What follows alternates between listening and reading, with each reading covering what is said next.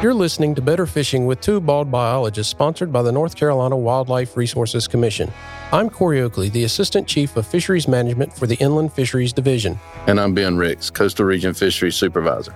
We are fisheries biologists who are avid anglers. We want to link the work we do as biologists to your fishing. Our goal in this podcast is to use the information we have as an agency to help you catch more fish and learn about our state's great aquatic natural resources. All right, welcome back, folks, to another episode of Better Fishing with Two Bald Biologists. I'm Corey Oakley, and there's Ben. Hey, Ben. Hey, guys. So today we are joined by Mr. Bob Branch, who is a longtime angler on the Roanoke River. And so I feel like I'm in a wall of honor here because I got Ben, who grew up fishing the Roanoke River. Hold on. Yep. He feels like he's in a wall of honor because he's with me. I just want to. You want to stop there? I just. Yeah. Stop there. And we're done. but seriously, there's a lot of a lot of great knowledge that we're going to hear about today on the podcast because both of you grew up fishing the Roanoke River. One of you's a little older than the other. We won't say who that is, but you'll probably pick that up throughout the conversation. But Bob, tell us a little bit about yourself. Glad that you're here on the podcast. Well, I appreciate you having me. I'll be 64, so I'll go ahead and clarify that for uh, Ben. He won't have to address that. I'll be 64 in April. And I grew up in Weldon and had a great experience in a small town there on the Roanoke. I've lived in Cary since 1988, and my mom and dad still live in Weldon. And my dad will be 94 in April and has fished the Roanoke for a long time. And what's your dad's name? Boots. Boots. So there may not be a lot of people who know Boots, but the people Who's from who there? are from that area all know that Boots is like a legend of the Roanoke. He's probably the OG river rat, if you will. The OG. You There, know. I like that. There's no doubt. and the man loves that stretch of river like maybe about a eight mile stretch of river and there was no reason for him to go anywhere else because he caught all the fish well, we'll just put it that way well, my question is, did he pass it down to you, Bob, or did it skip a generation? It skipped. I, I couldn't carry his bag. He loved the Roanoke and loves it still, like no one I know.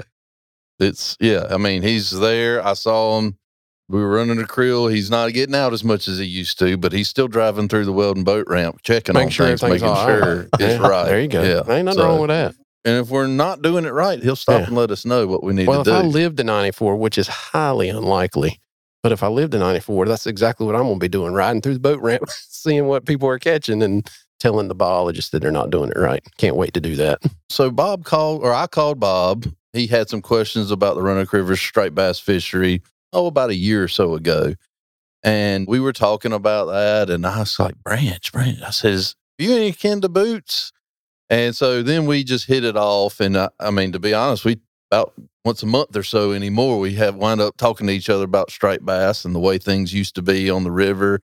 And as we were talking about doing the striped bass podcast, it's a huge fishery, probably arguably one of the more popular fisheries in the state. Maybe on the Atlantic seaboard, really and truly, because there's a lot of people that come from out of state to go fishing on the Roanoke. Annually, Every Like, spring. we run into folks that we meet every year Yep. during the creel survey, and they're from New York and Pennsylvania and all over the place. And one of the discussions that Bob and I had was, you know, when we were growing up, and even when I was growing up, it wasn't the fishery that it is now. And so that perspective I thought would be kind of an interesting thing to bring to the podcast, talk about kind of where it was and also where it is now and kind of talk a little bit about how that fishery has transformed over the years. So that's kind of why we brought Bob in. So here we are talking about striped bass on the Roanoke. Shocking. Spring of the year, we're talking about striped bass on the Roanoke. It's That's very right. shocking, Ben, That's right. but it's a good topic. Very popular. So really to get into this, and I'm already talking too much, so I'm gonna shut my mouth. Maybe ask Bob a couple questions. Whoa, wait a minute. You're going to shut your mouth? Probably not. Probably not. Okay. Probably not. It'd be a boring podcast if you shut your mouth. We'll talk about that later too. you know, these fish are here. They come to Weldon every year about the same time, and they're here to spawn, right, Bob? Right. So they're stacked up. They're trying to spawn, but before they spawn, they're pretty hungry and they're concentrated. And as fishermen in general, if we can find hungry fish that are concentrated, that's Bingo. That's kind of the dream. That is the dream. So, talk to us a little bit about your childhood and fishing on the Roanoke, fishing with your dad. Kind of take us back a little bit and just kind of give us maybe a story or two about growing up on the Roanoke and fishing there. Sure. It was a great experience. My dad was, as you mentioned, loved the Roanoke and fished and hunted that river regularly. And so I had the benefit of learning from him, and it was a great experience. We fished most days, not all days, but I would say we fished five or six days a week. Amen to fishing five, six days a week. Wish I could do it. Amen. Continue on. Sorry, I cut you off. But as a kid, it was different than it is today. The limit was 25 fish. We rarely caught 25 fish, but that was the limit. And when you went, there would be 10 or 15 boats on the river, all locals, unlike today when you might see three or 400 boats on the river. As I reflected on the what it was like, they were all John boats, all homemade. My dad built the boat that we fished on, which I find just amazing. I wouldn't know where to start, but uh, he did, still has that boat. And I hope one day he'll pass it down to me. But it was fun. The technique fishing has changed. When I grew up as a kid, most fishermen troll, slow troll with red fins or rebels. I've told many folks, and they still don't believe me. The blaze orange red fin is a striped bass smackdown. So are we talking cotton cordell red fins? That's Is that right. what we're talking about? Okay, gotcha. The chrome one and the white one and the blue back and the black back all work, but that bright orange joker doesn't look anything like anything. Was the deal. The deal. Every striped bass person on that river Knew about it. Had one. had one in their box, and you could tell what they were catching on because you could see them you a half a see mile 'em. down the river when they got one. well, it's interesting you bring that up because I vividly remember, and I think I know who brought it to the Roanoke the first time, but no one had it but this person. And you would see them trolling and they were catching fish and you weren't. And you could see that it was orange, but that was it. So we would, after the season, often we would go when the water was lower and retrieve all the baits that had been Mm. broke off and keep those for the next season That's right. uh, and you found all kinds of red fins that had been painted orange, painted red, painted pink, because no one saw that original equipment. But then shortly thereafter, everyone had one. Ah, it's crazy how familiar this story is because in the summertime, I mean, I wasn't in Weldon. I grew up two miles upstream from there, above 95. We would walk down as kids to the river and we would have a five gallon bucket and put bucktails in it. So, I mean, that was just what we did as kids. We were swimming around the river. We realized there was free tackle laying everywhere. it became one of the best Easter egg hunts you could imagine as a young kid, you know. yeah. It was also interesting. I think people would find that we would catch, let's say we had a good day and we caught eight or 10. Well, we'd come home and my dad would say, Well, okay, get on the phone and see what neighbors would like a fish. So you would call all the neighbors, and the first question would be, Are they cleaned? And when the answer was, Well, no, they're not clean, well, I don't think I want any. Obviously, that changed over the years. Sure. No, it's really interesting. You know, Bob mentioned it. Growing up, it wasn't the big popular fishery that it is today. This weekend, we were talking to bass anglers that were saying how, you know, there's a lot more bass fishermen out there.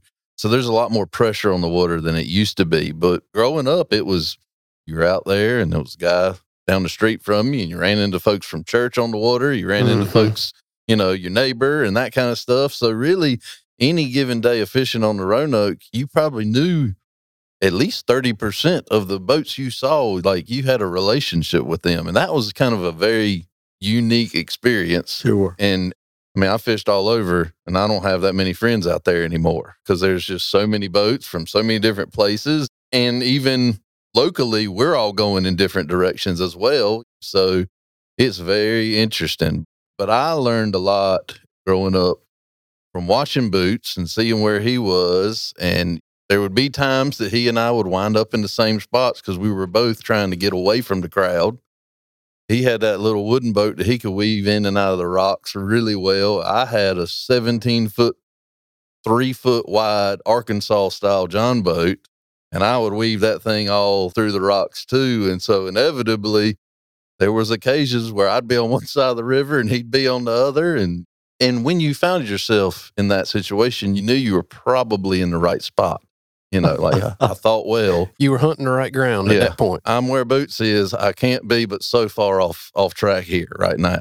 And I gave a talk, what was it, a week ago, two weeks ago, sometime recently to the the Halifax Wildlife Club. And one of the first questions they asked me was, Have you seen or talked to Boots lately? So yeah, he's still got a very a very big following. Everybody loves him. Everybody kind of asks about him and and that kind of thing. So it's kind of cool to see that and hear that. I'm sure you've got all kinds of stories along those lines. But even myself, it's he was just such a big part of the fish. He still is a big part of the fishery because folks are still talking about what he did and what he's doing. And I'm sure we'll see him at some point this spring cruise by. He's So- looking forward to uh, getting back out there at 94. that's right. That's right. So we talked a little bit about the management. You know, at one point, the limit was 25 fish.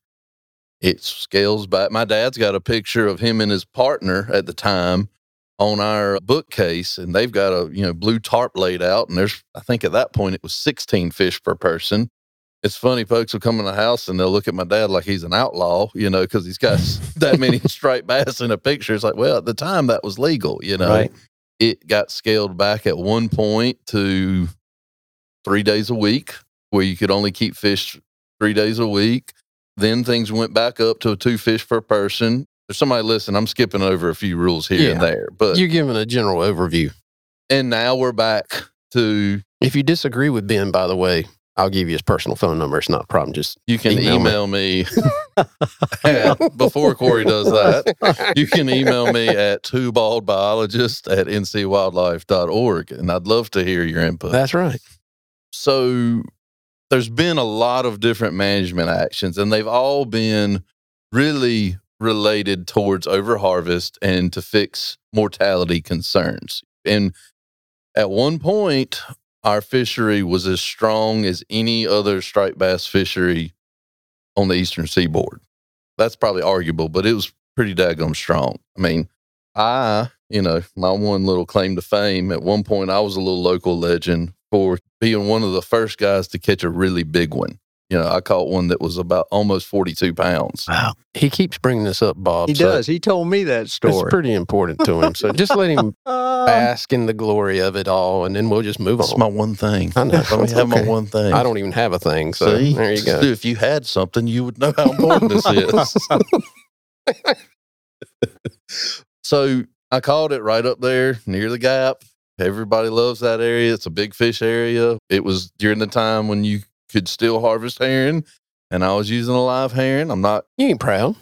I'm not ashamed that I used a No. live herring to catch that that's fish. called that's called being smart. That's, That's what that is. But That's anyway, right. We got on that week. I think it rained every day that week, all day. It was like the deluge, and it seemed like my boots were just consummately wet. But we caught a lot of big fish that week, and that was kind of my biggest claim to fame as far as that. And for a while there, I'd come home and from college, and they'd be like, "Didn't you catch a big fish?" I'm like, "Hey, you're right. yes, I did.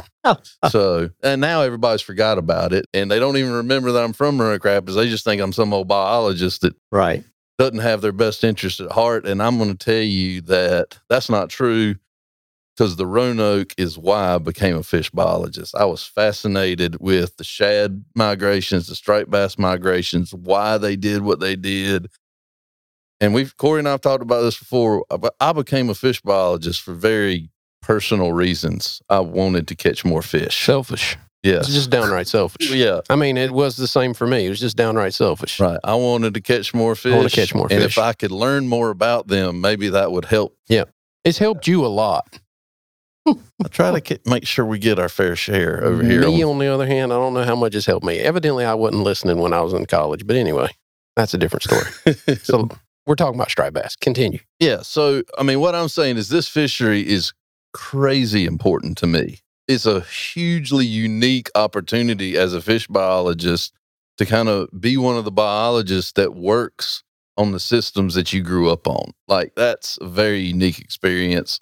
Not everybody gets that opportunity. It's special to me, and I feel honored that I have that privilege. So, We're trying, guys. Just know that we're trying, and I hear you, and I know where you're coming from. Well, Ben, it's interesting. You mentioned catching this large striper with herring, and I went with my dad once or twice when he was doing that.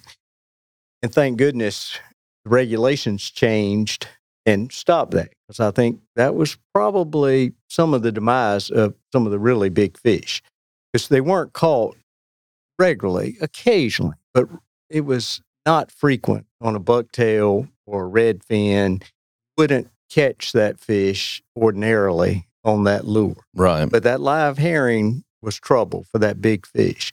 And I would say, having grown up there, being older than you, I was a part of the crowd. I was on the end of it when you, what was called chase fights, when Okay. you actually caught them in a net while they were spawning, which now that I'm 64 and look back thinking, how insane is that? that you're taking the female out of the reproductive cycle during the reproductive cycle. And fortunately, in 81, I was finishing college in 81, that was outlawed. Thank goodness. Because that was, uh, in hindsight, that was not good.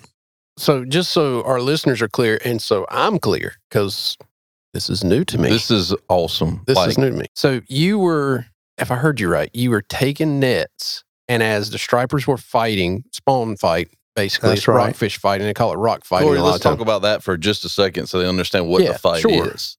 When they're spawning, a female comes up just under the surface, Yep.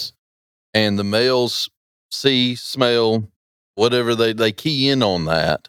And the males will come up and kind of beat against the female. The female will release eggs. The males will do their thing, and those eggs will get fertilized. And that it's called a rockfish fight. Yeah, you can visually see it from, you know, they're up at the surface it doing bursts to the surface. Right. It is water splashing. you'll see these fish thrashing around on the surface and it may be the size of a trash can lid it may be the size of you know they may be 50 60 feet across depending on the number of fish that are in a given area And so when that was occurring, y'all were taking boats, going up and dipping them with some kind of net, basically. So the process, they would congregate. So the females that were going to spawn, they're in close proximity to each other. And Mhm. so when I was a kid, most of that was right there in front of the boat ramp. It was right below the falls, down to before you'd get to that first curve in the Roanoke.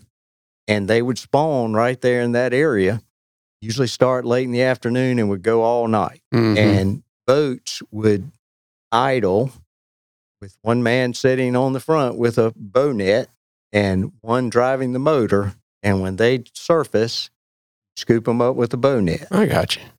So you could do that till 81. Till 81, it was changed in 1981.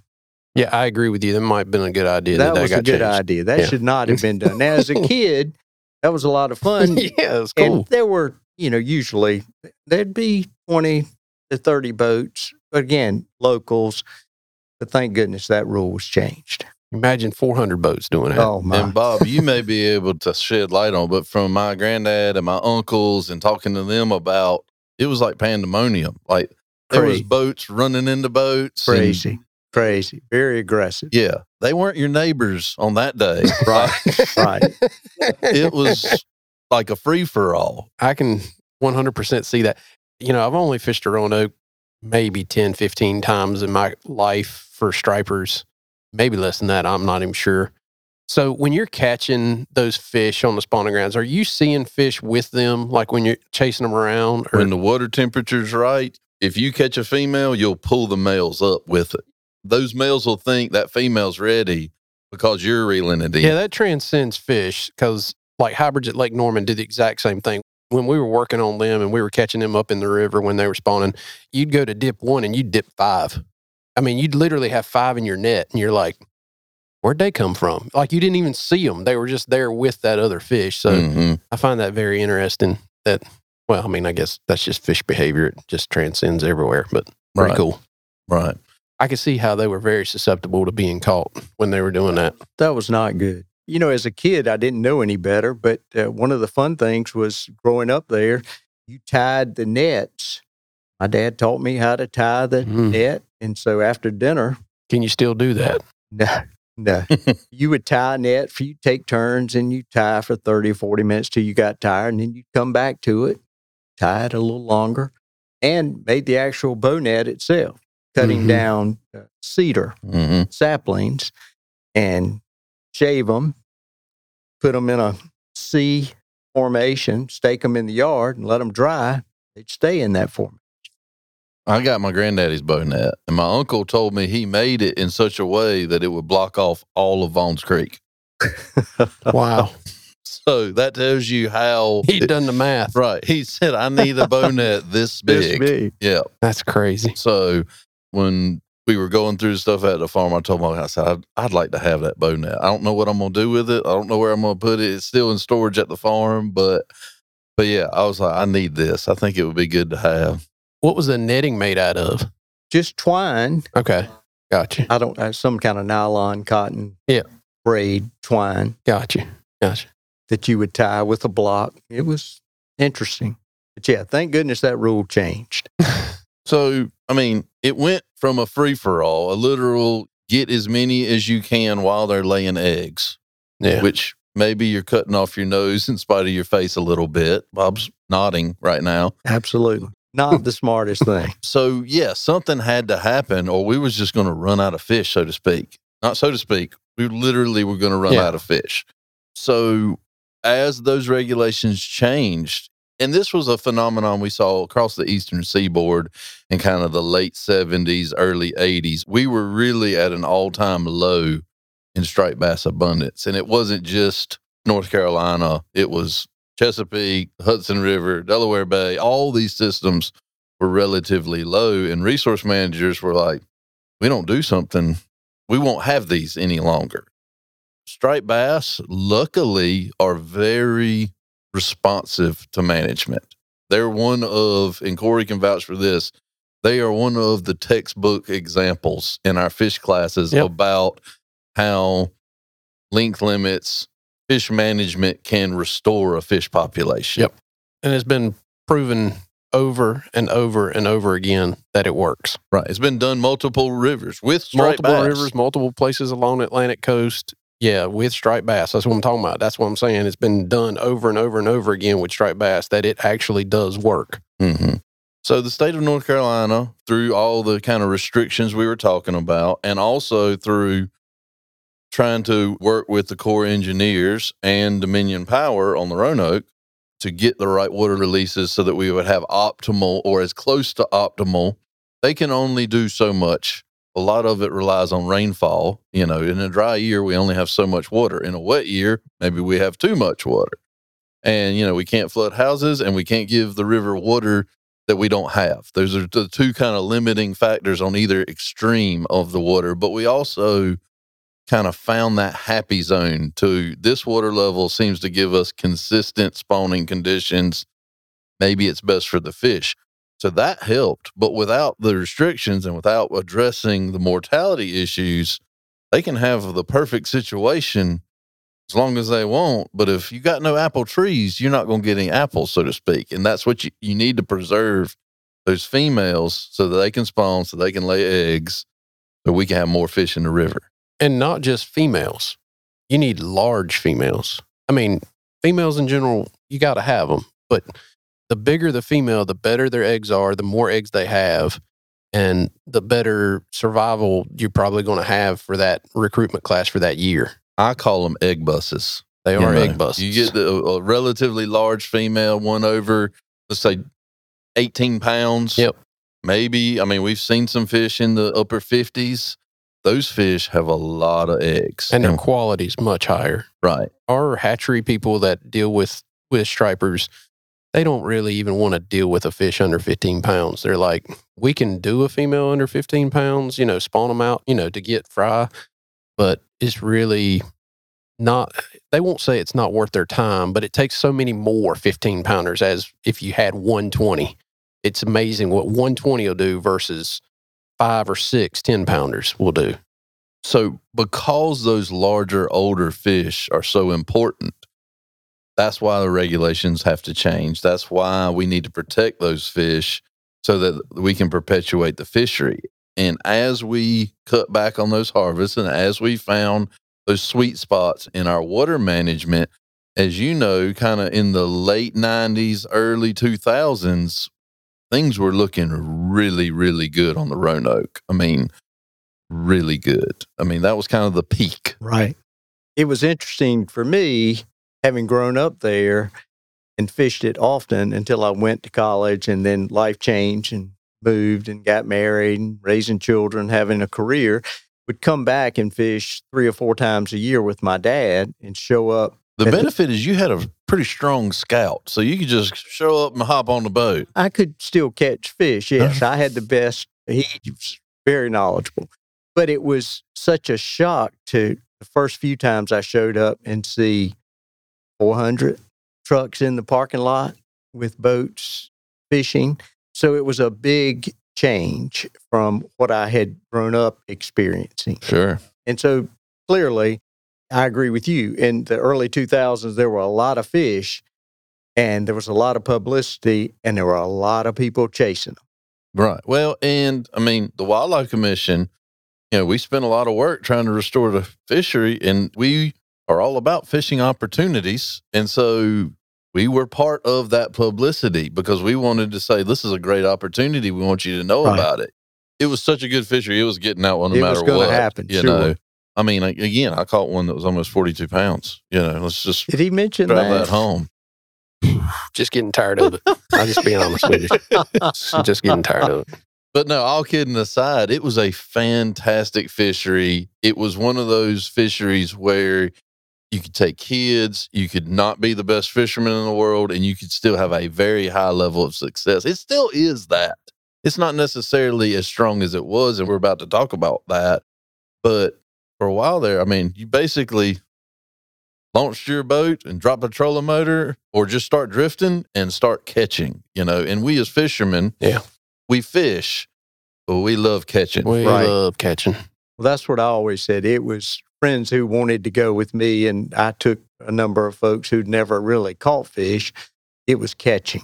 That's right. Yeah. That's why they obviously loved it. Yeah, my dad used to take folks before work. He'd have business meetings, and instead of going golfing, they go catch stripers for a couple hours, and then they go handle business and that kind of thing. And I mean, it was just the amazing part to me growing up was how much a part of the local culture that that fishery was, and, and really still is. Well, I'm not from there. So I am from North Carolina, but not from there.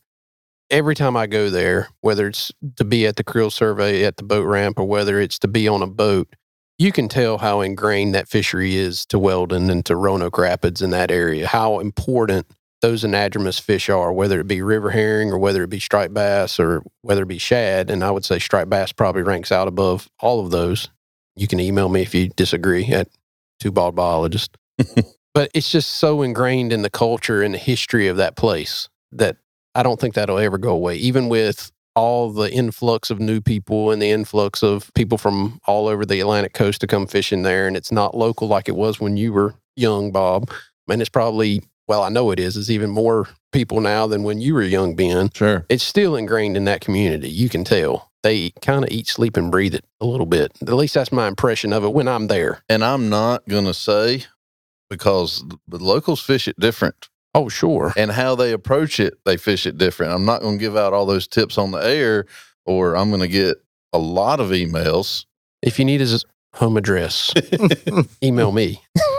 but they do fish it different than even some of the normal out of town crowd that does it multiple times a year. If you talk to a local or watch a local, they're going to fish it slightly Yeah. different and attack things slightly different. Yeah. And it's interesting to see working the creel, I can almost tell who's a local versus who isn't. Oh, yeah. And I'll also say the number of times You can just see it in the type of boats that they use. the boats, the Yeah. baits they use, how their boats are set up. Yep. Because the other thing, and we were talking about this earlier, we built these boats. We would buy a hull and set it up to fish the Roanoke River. And we built shad barrels. We're going to talk about that here in a second to kind of get back to that. But we built these bait barrels to hold shad so we could have live bait on the river as well. In fact, let's talk about that right now. And I didn't realize this till this morning, but Bob, you say your dad was maybe one of the first. It was the first I recall, but I think my dad was the first to introduce live shad to the river. And I recall this being in the late 60s. I was a young 12, 13 year old. So late 60s, early 70s.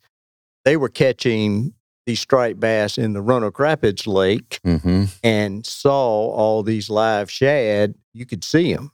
When I fished it with him, you didn't need a throw net. You could see them lined up when they were generating power, four feet wide against the rock That's right. side, and you could scoop them up with a wire net. And so he had the bright idea well, that's what the rockfish are eating.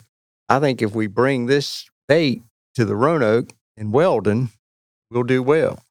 And that was the start of uh, a dangerous thing. It's a very productive technique. And now catching bait is hard. Now catch so they now and I've done it's been a few years when he and I would go up there you could only catch them at night when they weren't generating power and throwing the throw net for several hours. I don't know what they're doing today because we don't fish any live bait and I have my opinion about live bait that it probably ought to be outlawed if you want to replenish the stock but that's just an opinion. But yeah, he did that in the late 60s early 70s and one of the things he and I always admired. And of course, he learned that you couldn't keep them alive. We would drag them back from the Rapids Lake in 60 gallon plastic trash cans. And you realized after a couple hours, they were dead.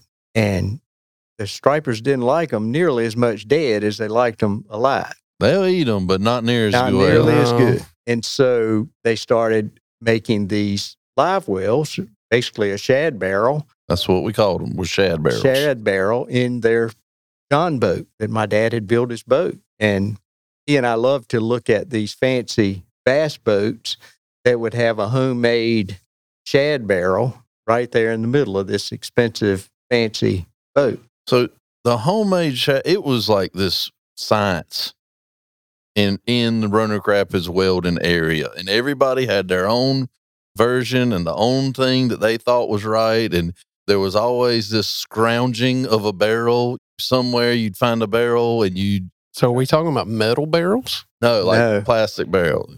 Because they all were probably from farmers and herbicide. they sure. were almost all either blue or white Yes. you know, they would start with just you put a pump in a bottom and a restart, and then you realize, well, that doesn't keep them as That's good. not good enough. And Yeah. so then there was filtration.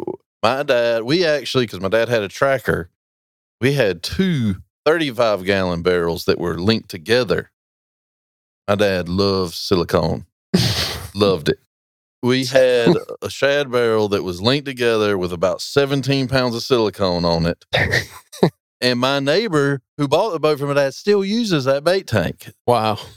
he actually had a water filter on it to help get the scales out of Oh, right. yeah. Scales became a problem. Scales are crazy with those things. So that was before you could buy a super bait tank or a gray line or any yeah. of these other commercially available bait tanks. So if you were going to bait fish, you had to make your own bait barrel.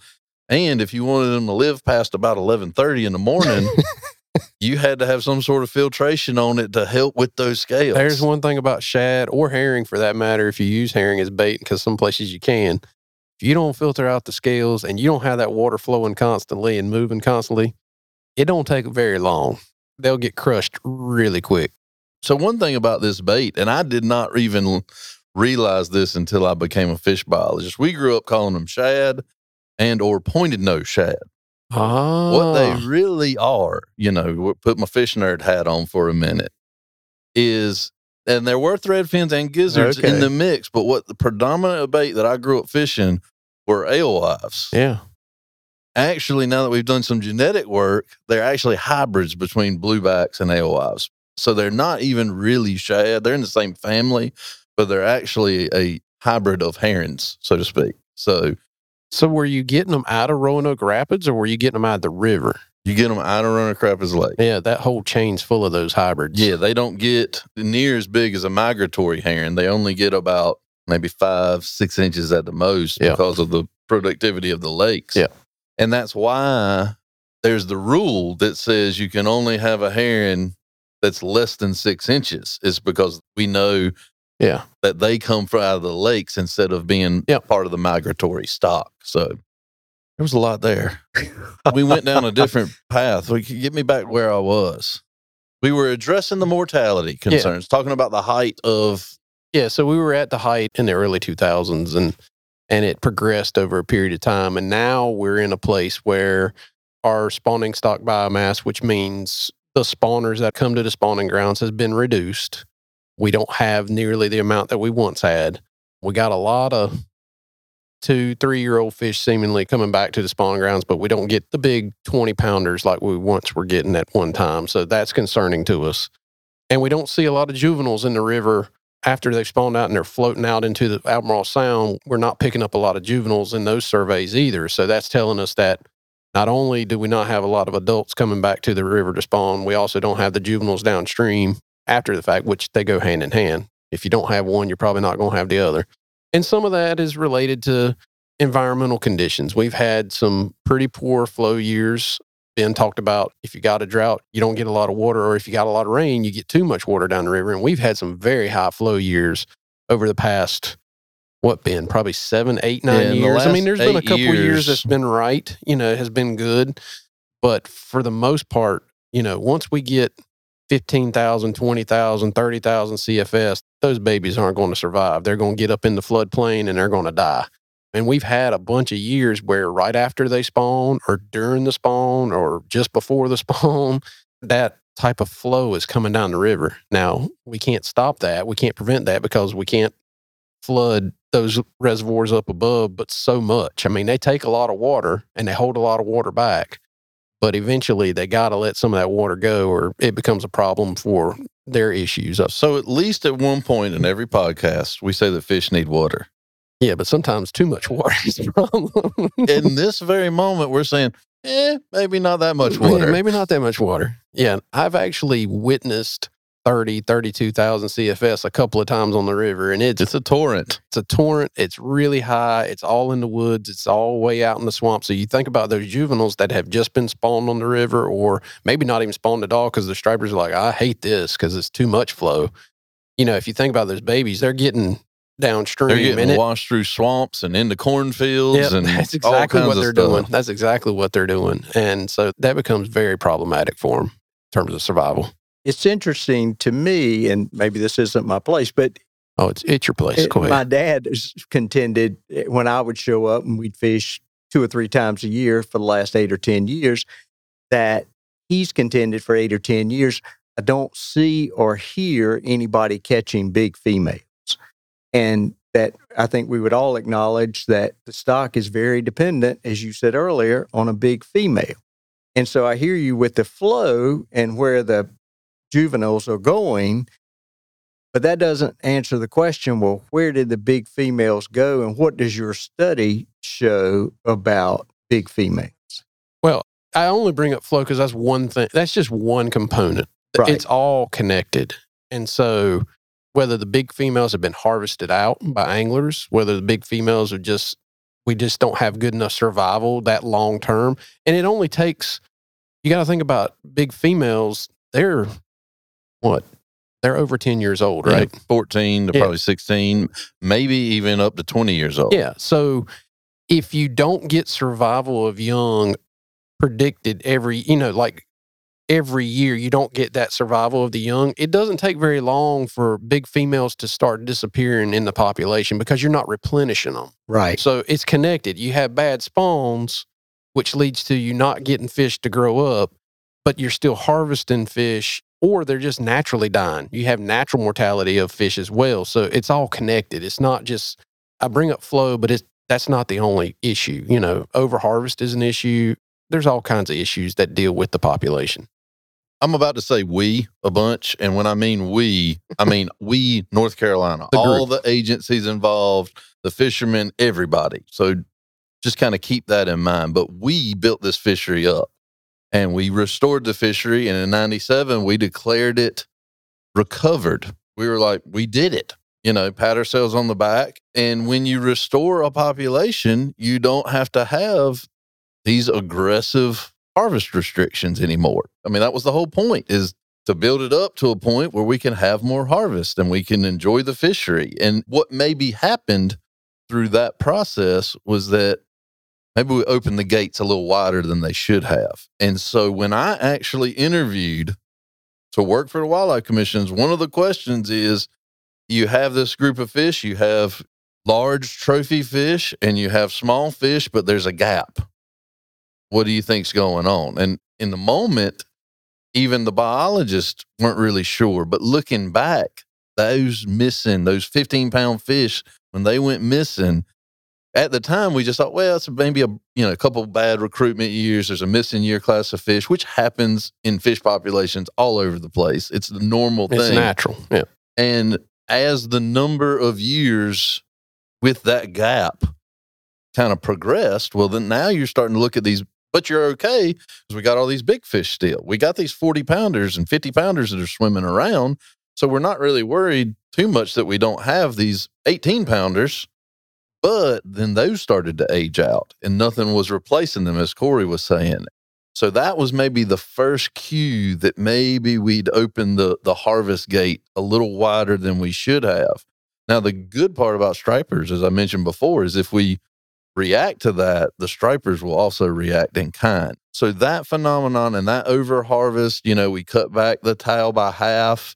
We've cut it back even more significantly in recent years is all an attempt to build that population right back up. And if we build it right back up, you know, I get a lot of folks tell me, Ben, when has the government ever taken something away and given it back? And I can appreciate that. However, striped bass is maybe one of the best examples of when we did exactly that. We might have give too much back. right. Yeah. A little extra refund on your taxes. Yeah, I mean, we get that a lot. We get that a lot when it comes to regulations in general. And my take home to people, we as biologists like to catch fish. We like to eat fish too. Uh, most of us do anyway. catching and eating fish is a pretty big percentage of my recreational time. Yeah, and it's what we grew up doing, right? But at the same time, what we're looking for is longevity of the population. We're trying to make sure that the population has the right foundation to build itself back up over a period of time, whatever fish we're talking about, whether it's stripers on the Roanoke or river herring or whatever, you know, because we talked about river herring last month. And we as biologists and the agencies that are involved in managing it are not trying to restrict to make you have a bad day. We're not trying to restrict to keep you away from whatever it is, whether it's walleye or stripers or whatever. What we're trying to do is conserve the fish now, both for the now and for the future. Because there's coming a point in time that I'm not going to be here and Ben's not going to be here and Bob's not going to be here. But we want the things that we've heard Bob talk about, with things we've heard Ben talk about, we want those things. Maybe not the bow netting part. Maybe not the bow net, right. Absolutely. but no, I'm talking about just the cultural, the history, Absolutely. the experiences you've all had on the Roanoke. We want those things for the generation that's, you know, now that are teenagers and nine year olds and eight year olds to experience. But we also want their grandchildren to experience that very same thing 80 years from now. It's also what's best for the fish, too. Yeah, it's what's best for the fish as well. So we get that a lot. We get that a lot at the boat ramp. We get that a lot when we go to Weldon and do the creel. People come and talk to us and say, hey, and they fuss a little bit, and that's all fine. We're thick skinned folks. We've been fussed at before. Ben and I, we're good with it. We're okay. Yeah. I definitely understand that frustration. And I do too. But we want people to understand that we don't regulate this and we're not regulating it to take it out of your hands. That is not the point. We are trying to make it better over the long term. Absolutely. I'm off my soapbox now. Sorry. Now, I got four granddaughters, and I would love to Yeah. introduce them to catching a striper at some point. That's Yeah. right. That's right. I mean, that's why we're here. That's what we do. I mean, the reason why I do what I did is my grandparents took me fishing. My dad took me fishing. That's why. That's why I'm sitting right here today.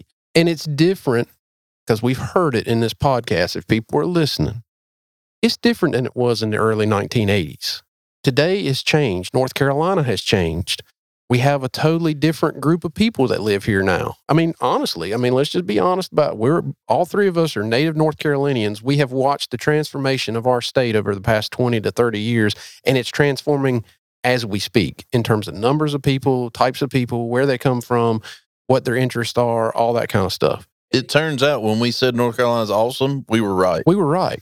We just should have kept our mouth shut. No, no, no, I'm sorry. I shouldn't say that on the podcast. But as biologists and as fisheries resource managers, we got to factor that in. We got to factor in that there's more people on the water and there's more people that are utilizing the resource and those kinds of things. And maybe, maybe, just maybe, I don't know. I wasn't around in the late 90s when they made those rules and that kind of stuff when we opened the gate a little too wide, we didn't factor in as good as we should have when it comes to the numbers of people that are on the water and that are harvesting fish and that are catching fish and that kind of stuff. So, those are the kinds of things that we as an agency have to figure out and monitor. That's why we do creel surveys. Another soapbox. When somebody's standing at the boat ramp asking you questions about the fish that you caught, being honest and taking the three minutes it takes to answer the questions to the person and not making those answers up, like being legit about the answers, that information is so valuable, particularly on the Roanoke. That information is so valuable to how we analyze the fishery and figure out, all right, this is what's really going on on the fishery when it comes to anglers and what they're doing. Second soapbox I'm off of. Sorry. All right. So where were we? We built the fishery up. We opened it, maybe the gates a little too wide. And so now I was talking with our biologist, Chris Smith. Y'all maybe remember him from the Herring podcast. He's also the biologist over the Roanoke. And this was several years ago. And he says, Ben, we are at pre recovered levels. And I was like, well, then we're not recovered anymore. you know, if your levels are less than. We can take that off. We can not throw the parade or the fireworks and take the banner down. right. Yeah. we can't claim that victory anymore no. if we're at levels before the recovery. And to me, that was very concerning and, and very kind of, oh my, like we need to do something. And so we did take measures to reduce harvest. We met with the agencies that co managed the population with us, and we made some aggressive moves to reduce harvest and hopefully address the mortality. And so that's kind of where we're at today. So if you're wondering, well, why why is there only a six day season this year? Yeah. Why is the total allowable catch so low? It's an attempt to address that and address it in a very aggressive way so that we can start to rebuild this population. And I would say two things. One, we haven't even finished. There's rules that are going to be in place when it comes to hooks and that kind of stuff. Potentially, potentially rules that are coming into place in the next year or two about hooks. And we can get down that road if we want to, but I really don't want to. But two, it takes time. Nature takes time to rebuild. Like, you know, a lot of people think, well, you've reduced this and it should turn around in two years. It's just not going to do that. We didn't get here in we didn't years. get here in two years. We're not going to recover it in two years. We got here over the last 20 years, and it's probably going to take 10 years or more to see that rebound come back. I mean, it just is and I think it's very interesting. It's a big part of why I invited Bob here. Is one of his first questions that he asked me, having seen, he's seen it, the scope of striped bass is Ben. It's not near as good as it used to be. What are y'all going to do? That was literally one of his first questions he asked me. So, because of that, seeing it over all the different management scenarios, you have a very different perspective than maybe somebody just starting fishing it two years ago. Right. Right. You know, yes, you can still go and you can still have hundred fish days. Oh yeah. Yeah. But I mean, catching, there was people doing that last spring, and there are still some fish in probably the eight to ten pound range. So you can still go and you can have a good day.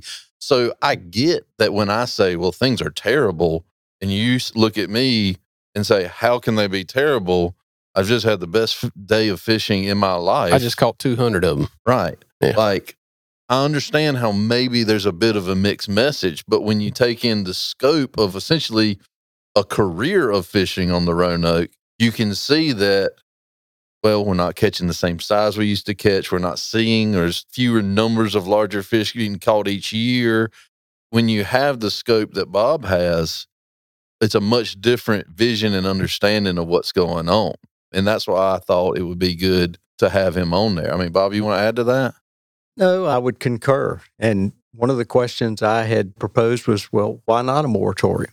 and Ben explained to me the complications in that, which I didn't necessarily understand. But it's a wonderful resource that I would hate to see disappear. And I hope that the restoration measures are aggressive enough that it can improve on its own. So I'm going to open Pandora's box and ask a question. Short of a moratorium, because we really don't like that word. I'll be honest with you, because we don't like shutting fisheries down in general. But short of a moratorium, what are some things you think would be beneficial for the Roanoke River striped bass population? Well, guides wouldn't like it, but I would outlaw live bait. Okay. Not just guides. There's a lot of people. There's that, a lot of people oh, that fish ab- live oh, bait. a- absolutely, absolutely. maybe guys would not like it. Yeah. Yeah. Fishermen. Yeah, I would say fishermen wouldn't like, but you'll stop the hundred day catch Hmm. if you take off the live bait, in my opinion. The number of people who can get to 100 without live bait, when you catch 100 fish on a fluke, Is very yeah, that- few. that's a special day. They aren't doing that. I mean, I've done it. Those are unique days. Hold Right. on. Hold on. We've just now had another moment. I don't know if everybody. Did he mention he caught a did it. forty-two He pounder? caught a 42 Let's talk more about that. and he's had a 100 fish a day on a fluke. So, And sassy shads. We forget. We ain't even talk about sassy shads. anyway, I'm giving him a hard time, but it's all right, man. It's good. and what our people we- back to tackle, we got to talk about. We didn't ever call them bucktails. They were hairy worms, is what we call. 'em. Okay, we'll get back to that. But go ahead about the rest. No, I think live bait is a question, and I certainly would not allow keeping a fish. What is it over twenty-seven, eight inches? Absolutely Hopefully, not. that's being That is being addressed. That is being Okay. so we will be Good. protecting those larger females. Absolutely. yeah, Not this season. Well, for people listening, that is correct. Not for the 2023 season, right? But Hopefully for the 2024 season. Okay. right, Well, that would just, to me, that makes common sense. If you're missing the big fish, why would you allow someone to keep one? So I think that would help. No use of live bait, I think, would help. Uh, and it that helps to me more with the discard. So those fish are hmm. caught and the hook swallowed. And when you take it out, that fish is not going to live uh, because you've pulled out half of his innards to get the hook out. Sure. And Soft tissue damage is hard on a fish for sure. yeah, but those are a couple of things that come to my mind. So we as an agency, one, are addressing the over 27. We're trying to address the over 27. We're also probably in the not so distant future going to look at basically hooking mortality. Like if it's hooked here and using different types of hooks, that's why I was going to talk about different types of hooks. But we're going to probably put a study together where we try to address hooking mortality and, and what that actually looks like. Even though some of those studies have been done in the past, we probably need to refresh it. Gear has changed since those studies have happened. Hooks have changed. The hook designs have changed. So we fishing really, styles have changed. yeah, too. fishing styles have changed. So we're going to try to address that. That's that's a hard study to do, to be honest with you, because there are so many different styles and stuff. But we're going to try to address that to kind of really get down to all right, what is the percentage of fish that actually die from hook and mortality? Because it is an important factor. You know, it's something that we really need to know. We kind of have an idea, but we want to kind of solidify that idea of of what actually is going on with the fish when they when they get hooked. So that's coming in the future. So, in light of, and you both set me up perfect for this. So this was working out great. It's been the whole point of this podcast is shine a light on you. It's the lights bouncing off my head right now. Yeah. What we're talking about is fish care, Yep. high mortality rates, heavy restrictions. So, discard mortality, what we're talking about is becoming more and more important factor because with reductions in the river, with reductions in the sound, with reductions in commercial harvest and rec harvest, like what else can we do? So I wanted to take just a minute to talk about fish care and what's some of the best things we can do. One is, and this is coming too, not necessarily this year, but barbless circle hooks are going to really help the bait fishermen and the natural bait fishermen reduce their imprint. Yep. Single barbless hook has been the rule for all tackle for several years now. Even more so than that, though, is how you handle the fish when it comes in the boat. That's something we can't make rules about. That is a you, your boat, and how you manage what goes on on your boat thing. Have your camera ready, have your ruler out, have your scale out. Don't be digging for anything. take the pic. You know, I'm not going to ask you to not take pictures of fish because you know Corey and I, when we fish, we take pictures of stuff. Dang right, because I got to remember it because it's going to be a while before I get back. Right. So have everything ready so that you can get that fish back in the water, swimming off as fast as you can. If you have a fish out of the water for more than, especially when the water's hot and the air temperature's hot, if you have that fish out of the water for more than two or three minutes, you start to really influence the mortality of that fish. So, so fish care, especially in a catch and release fishery, which is what the bulk of the Roanoke is right now, is a very important. Yep. Yep. I tell people just think if somebody turned your oxygen off and Uh, how you would panic. I like my oxygen. I do too. I like to breathe. But I mean, really, that's what you're doing. If you hold them out for two to three minutes, that's what you're doing is turning their oxygen off. And they can't overcome that after a period of time. Even if they swim off, they won't overcome it. There'll be a delayed mortality somewhere down the river. I tell folks, catch and release is hugely important. Uh, Yeah. Catch and harvest is hugely important. Yeah. But there's a more and more growing constituency of, of people who fish that really just don't harvest. However, if you think that you're not having an impact, but you're a 100% catch and release angler, that's a little naive. It you know, naive. You are having an impact. It's probably less. Yep. But you still need to be conscientious, especially on a big fish, that you get that fish swimming off as fast as possible. And that's just something we as anglers need to be responsible for if we want to keep things going. So, that, how's that for a soapbox? That sounds good. All right. Last thing the hairy worm. hairy worm. Yeah. You want this one? No, sir. You take it. Okay. I grew up calling them hairy worms, and Bob's nodding, so he's at least acknowledging that I'm not crazy. So that's a talking. bucktail. It's it is a bucktail. Traditionally, it did not have deer hair. It had a synthetic, Synthetic. fuzzy, like fake hair, kind of like what's on this table, but maybe a little bit longer.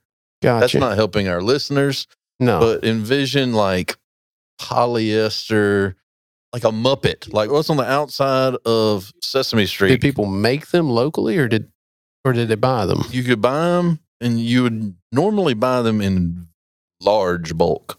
Oh yeah, like 25 at a time or something. Right. Yeah. I mean, my dad had like he'd buy them a box full. Yeah.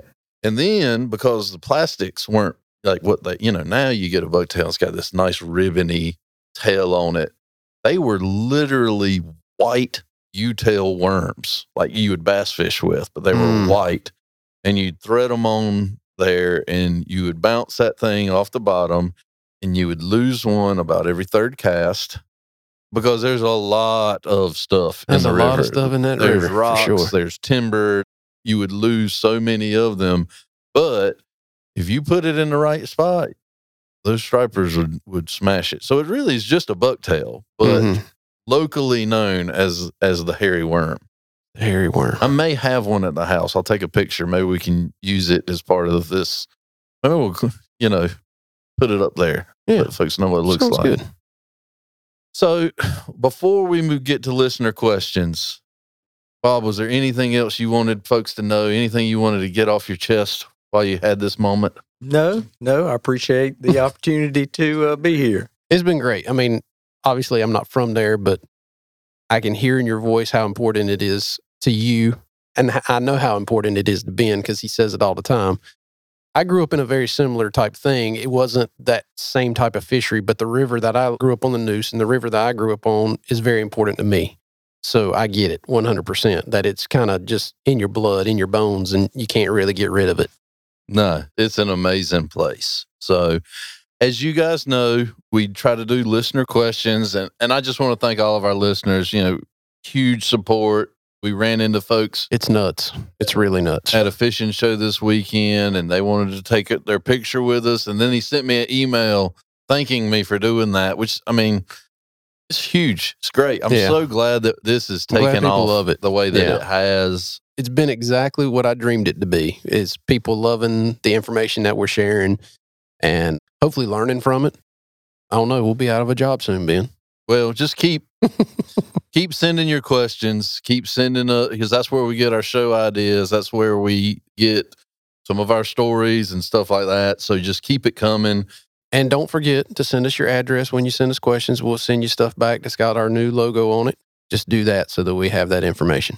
And I'm a little behind. So if I used your question and you're like, where's my decal? I'm working on that. It's coming. So been a busy couple weeks. it has been a busy few weeks for sure. so our first question is from Josh. Corey can probably answer this one fairly well.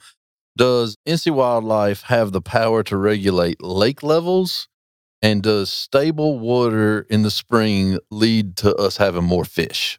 We do not have the power to regulate lake levels. Usually, that is either done by the entity that operates the lake. So, whether that's the U.S. Army Corps of Engineers or whether that is a utility company or a municipality, because a lot of these lakes are municipally owned, those are the folks that do the water levels. Stable water levels, yes, do help in the springtime when they're spawning.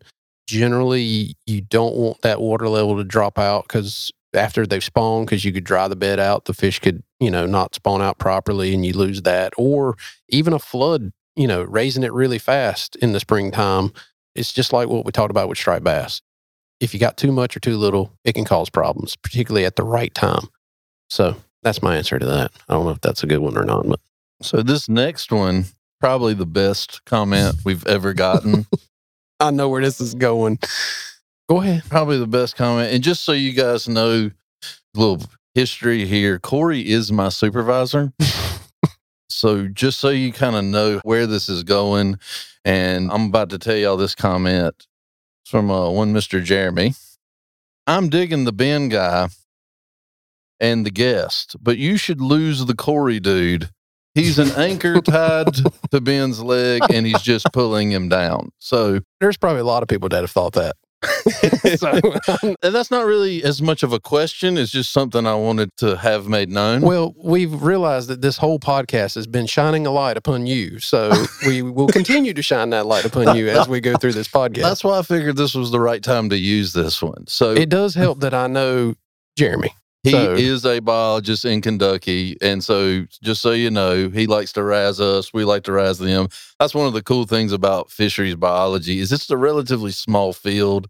And so we kind of know the other biologists in other states and we're able to bounce ideas off of them and see what they're doing on their lakes and the rivers compared to what we're doing on our lakes and rivers. So we really appreciate that. But when I read this, I knew this was probably going to make it on the show. I appreciate it. And this is the perfect podcast to do it. Like I mentioned, this is uh this is the Ben Ricks podcast today. We're going to see about like maybe getting this engraved to hang in your office. That'd be awesome. So Give me a plaque. Right. Yeah, That's right. good. We're good. So next is a pure fishing question, which I like a lot. Mr. Mayo, he messaged me and he kind of says, Why are we using leaders when we got spinner baits that have wire on it and look like an airplane coming through the water and A rigs that look like chandeliers and don't look like anything natural in the world, but we're worried that a fish is going to see The line. a line. So he asked, like, what's the point of a leader? And I have my opinion, but I wanted to see if either of you guys had any thoughts on that. Well, I can tell you that it, for me, it does make a difference in terms of the number of bites I get, particularly in clear water situations or clearer water situations. And I use fluorocarbon leader so that it, you can't see it. And a lot of the predators that you're trying to catch have really great vision. So I get what he's talking about that some of those baits don't look natural, but some of those baits are just flashing so that Right. it's just a flash and the fish just responds to that. But if you're if you're finessing a bait or using something that is a little slower or something like that, I would say that a leader is kind of important. At least it, it seems that way to me. Because whether I've been fishing for smallmouth up north in very clear water or fishing for hybrids on Lake Norman, which is very clear water, those fish have big eyes and they can see a lot of things. And if it doesn't look natural to them, I think a lot of times they're not going to be as apt to bite it. Yeah. So for me, yeah, clear water, trying to be more stealthy, there's definitely a logic to that. But a lot of the water I fish is not uber clear. Yeah. And you talk about the Roanoke, for example, if it's a high flow, the Roanoke's super clear in the summertime, Yeah, but in the spring, it's not. it can get fairly muddy. Do you need a leader then? And for me, the leader, if I'm fishing something like the Roanoke in the spring, my leader's for abrasion. You know, Mhm. I don't want to get hung on a rock and get it cut off. So I may beef up my leader a little bit just so it's got a little more sense, too. abrasion Yeah. So it doesn't necessarily have to do with the fish as much as it has to do with the fishing. The other side of that is like when I throw a topwater bait, I throw a leader and it has absolutely nothing to do with fish seeing it. You could tie Yeah. 80 pound braid straight off to Yeah, a frog. most people I know use straight braid. Yep. But the reason why I throw a leader, especially when I'm throwing a walk the dog style bait, is because if you hurl that thing and it tumbles and your braid, if you're using braid and it gets hung in the lead Oh, in your bait, it can get all hung up, and then your your treble hooks actually fray up the braid and Yep. cause a weak point. Uh, also, as you're fishing it, I feel like having a little bit of stiffer line in front of a walk the dog style bait helps that bait kind of move side to side a little bit better in the water. So sometimes it has to do with the presentation that you're trying to make and having that bait work the way you want it to. At the end of the day, It's whatever you want to do. do what you want to do. I didn't fish leaders till I was probably 30 years old or older. So Exactly. my fishing prior to age 30, I don't think I used a leader. And I wasn't a very good fisherman either, though. So that might be part If of you don't think you need a leader, try not using one. Like there's no leader police. So try it. If it doesn't impact your fishing, then it's one less thing. And I will say this if someone is on your boat and goes, You're not going to catch any fish because you're not fishing the way I fish, don't invite them back on your boat. It's your boat, by it's the way. It's your boat, by the way. That's right. So yeah, I mean, this is America. we can tie leaders or not tie leaders. That's right. You know, but I think there's a strategy for it. Leaders are a tool, just like any of the tools in our fishing arsenal. Yep. And you have to just decide when it's appropriate and when it's not. But if you're using one just because somebody told you to, I agree. Evaluate that and see where you're going. Well, we've probably talked too long, haven't we, Corey? It's all right. It's all good. It's been a great podcast. I've really enjoyed listening to the two of y'all because of all the knowledge that y'all have. Bob, thanks so much for being here. We really appreciate you being here today. I appreciate you having me. It's been a lot of fun. Appreciate you coming. Well, we'll see y'all next time. Thank you. Thank you for listening to the North Carolina Wildlife Resources Commission's podcast, Better Fishing with Two Bald Biologists. For more information, please visit ncwildlife.org or email us at twobaldbiologist at ncwildlife.org.